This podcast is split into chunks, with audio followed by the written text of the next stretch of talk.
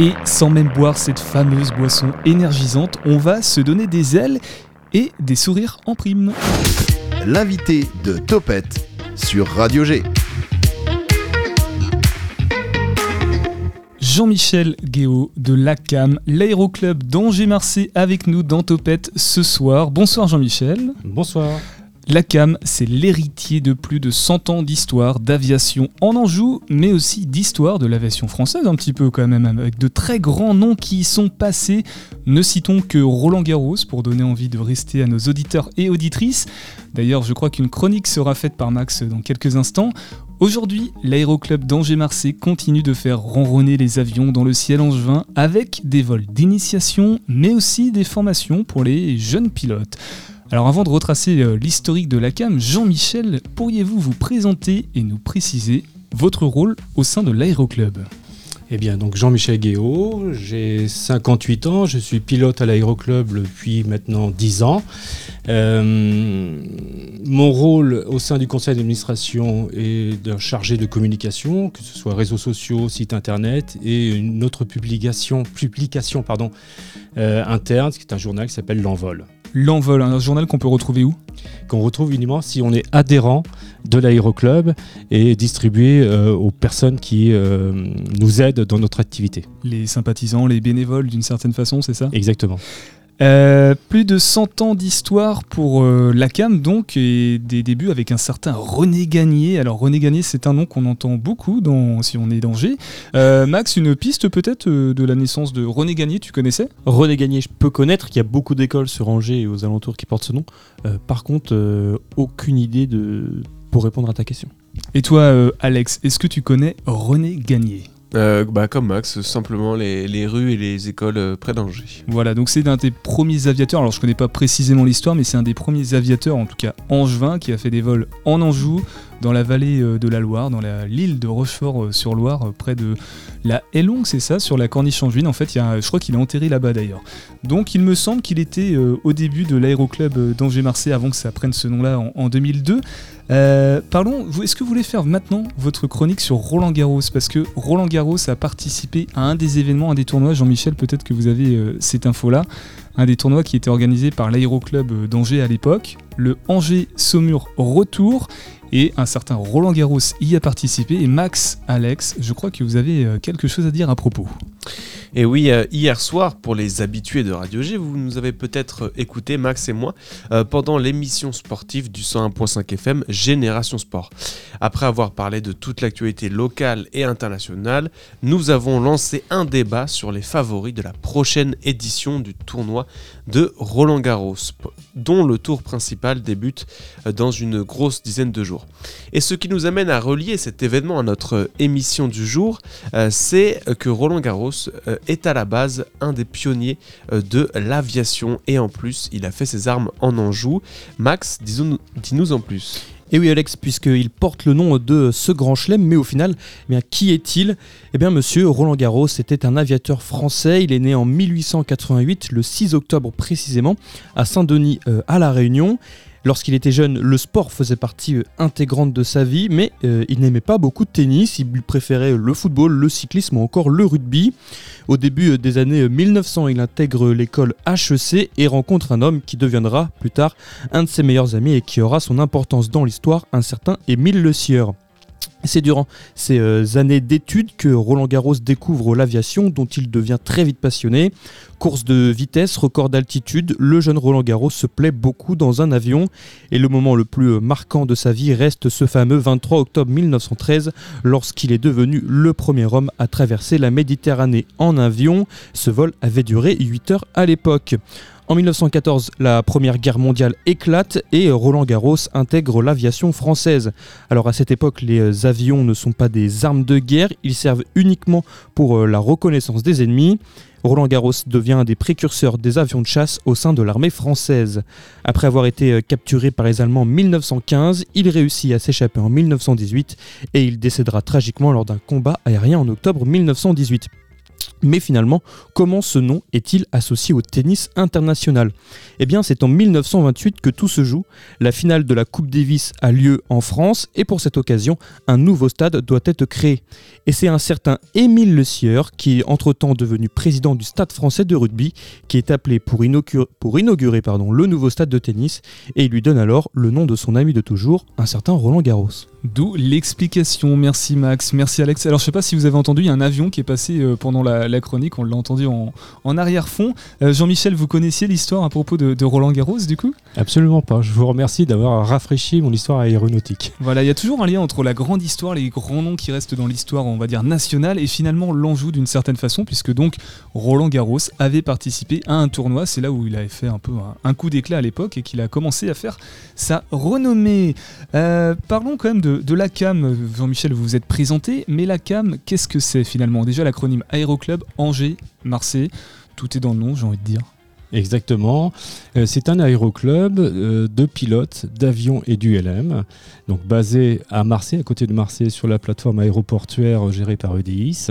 Et notre activité est l'école de pilotage d'avions à moteur avec une hélice et euh, le brevet d'ULM.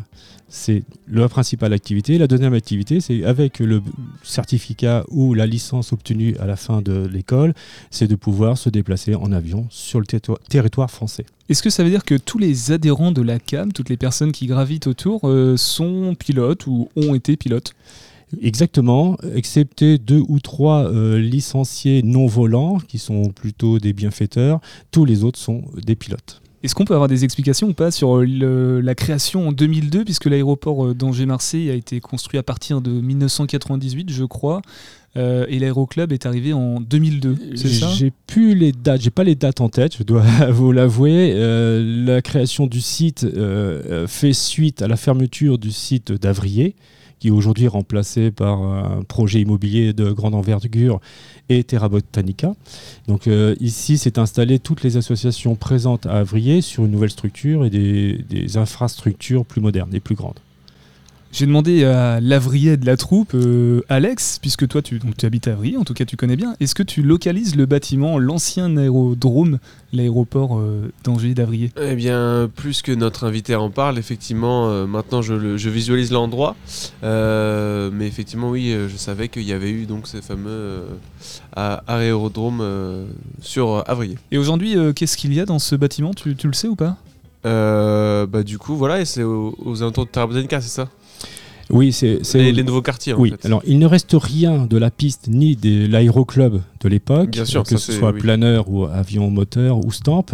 Il ne reste que l'ancien bâtiment de l'école de chasse de l'entre-deux-guerres de mémoire, qui est devenu la maison départementale de l'architecture, si, si Oui, les infos sont un, un justes. grand bâtiment qu'on voit euh, Voilà. justement. Avec au rond-point une, une statue représentant une déesse ailée. Topette avec Pierre Benoît. Alors on a compris, on a évoqué tout à l'heure un peu le passé, l'histoire euh, qui était liée, que portait euh, l'aéroclub finalement euh, par le passé, avec René, Pierre Gagné ou encore Hélène Boucher, un autre nom qu'on aperçoit beaucoup sur les rues de la ville d'Angers. Alex, À Avrier également, il y a une salle de sport, Hélène Boucher.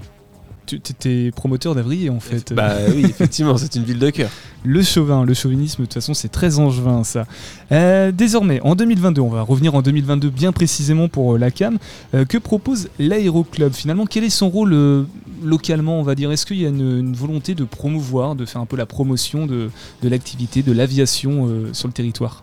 En permanence. En permanence, nous sommes à la recherche de nouveaux adhérents, de nouveaux élèves. Alors, élève ne- ne- n'est pas une classification d'âge. On est élève à tout âge dans l'aviation et il n'y a pas d'âge pour accéder à l'aviation, ni de compétences euh, particulières.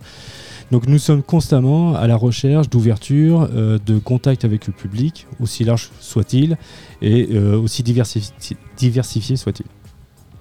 De diversité, ouais. Ouais, oui, on peut, à, à partir de 18 ans, il y a quand même une- un minimum légal, j'imagine Oui, 15 ans. 15 ans, ouais. Vous pouvez commencer à piloter, à être élève pilote à 15 ans.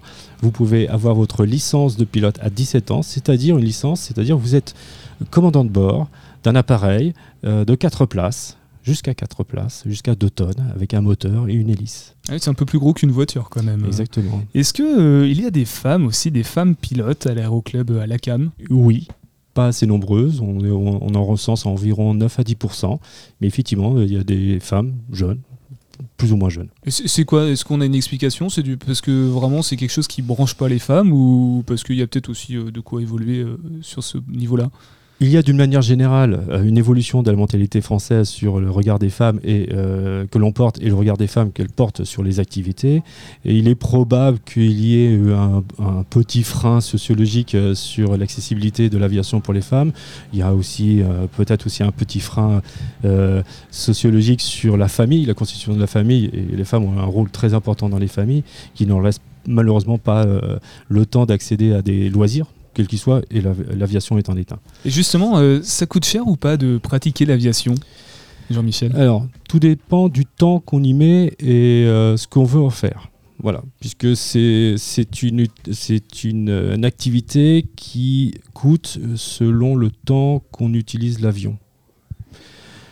C'est pas plus compliqué que ça. Euh, pour accéder à, la licence, par exemple, pour être pilote, euh, il faut compter un minimum de 60 heures de pilotage. Réglementairement, c'est moins, mais bon, euh, l'apprentissage, il est ce qu'il est.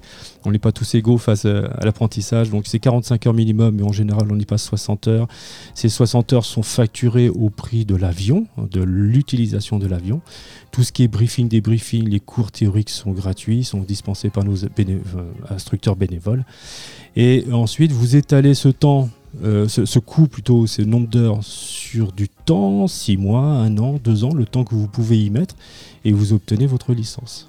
On parle d'aviation, Jean-Michel, de l'Aéroclub. On peut peut-être aussi parler des avions. Vous disposez de combien d'appareils précisément? Alors aujourd'hui, nous avons 6 appareils et un ULM. Je différencie l'ULM. Il a la forme d'avion, mais il, est juste, euh, il fait moins de 450 kg, donc il est classé ULM, mais c'est un avion quand même. Donc 6 avions. Nous avons deux avions dédiés à l'école, ce sont dédiés biplaces, et 4 avions quadriplaces qui sont plutôt dédiés au trajet long, au voyage. Et D'ailleurs, je sais plus, vous l'avez peut-être dit et j'ai pas écouté, mais euh, il y a combien d'adhérents, combien de personnes qui pratiquent, combien de pilotes? Aujourd'hui 140, nous espérons atteindre les 150, 155 à la fin de l'année. Et avec euh, si peu d'appareils, il n'y a pas un embouteillage pour euh, réserver son vol? Non, on peut accepter encore plus d'adhérents. Au contraire, si les gens qui nous écoutent, qui ont envie d'essayer, sont les bienvenus. Nous avons la capacité avec nos six avions à, à avoir beaucoup plus d'adhérents. Et bien justement, on va faire un petit tour de table, on va laisser la parole à, à Zoé. Zoé, toi, est-ce que tu as déjà pris l'avion? Juste l'avion Non, du tout. Jamais. Et est-ce que c'est un truc qui t'intéresserait? Ouais, carrément, vraiment. Mais de quel côté? D'être, euh, De tenter euh, l'expérience en avion ou vraiment de, de tenter d'apprendre à piloter un avion? Et ben euh, les deux, même piloter un avion, je trouve ça plutôt cool. donc, euh, Jean-Michel est pourquoi déjà en pas. train de passer la fiche d'adhésion euh, Exactement, j'ai des propositions à vous faire. de la cam. Et toi, Max, du coup, t'as déjà pris l'avion ou pas? Alors oui, j'ai déjà pris l'avion, pas beaucoup de fois, mais j'ai déjà pris l'avion.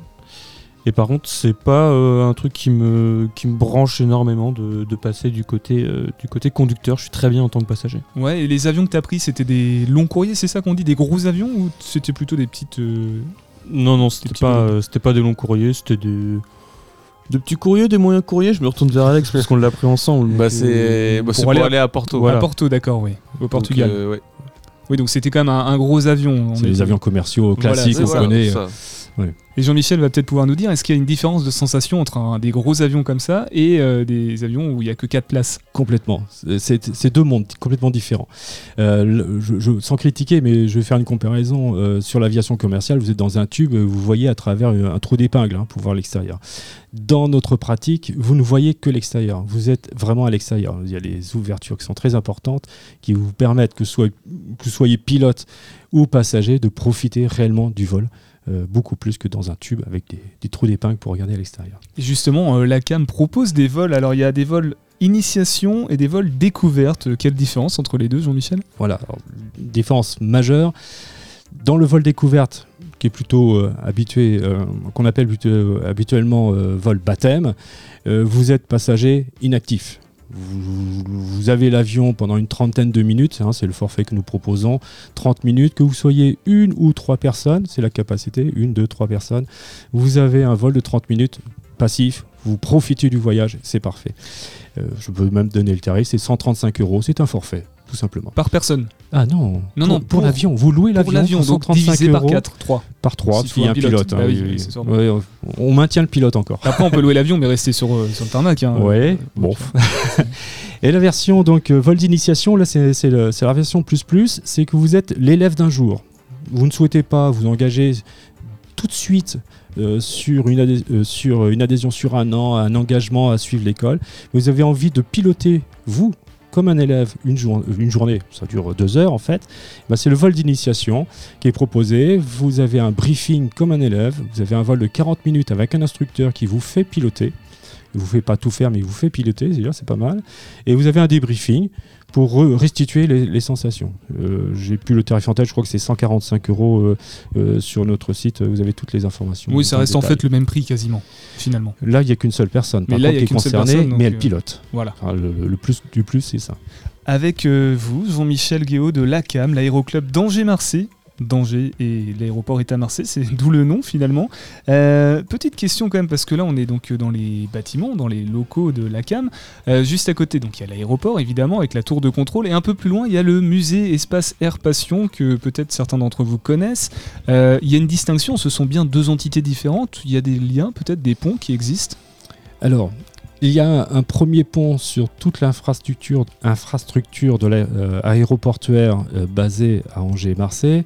C'est l'AECO, c'est l'aéroclub de l'Ouest, c'est l'association des associations. Première chose. La deuxième chose, sur cette plateforme, effectivement, il y a une multitude d'activités autour de l'aéronautique. Vous avez parlé du musée Espace Air Passion. On parle aujourd'hui euh, de l'aéroclub, qui m'est cher.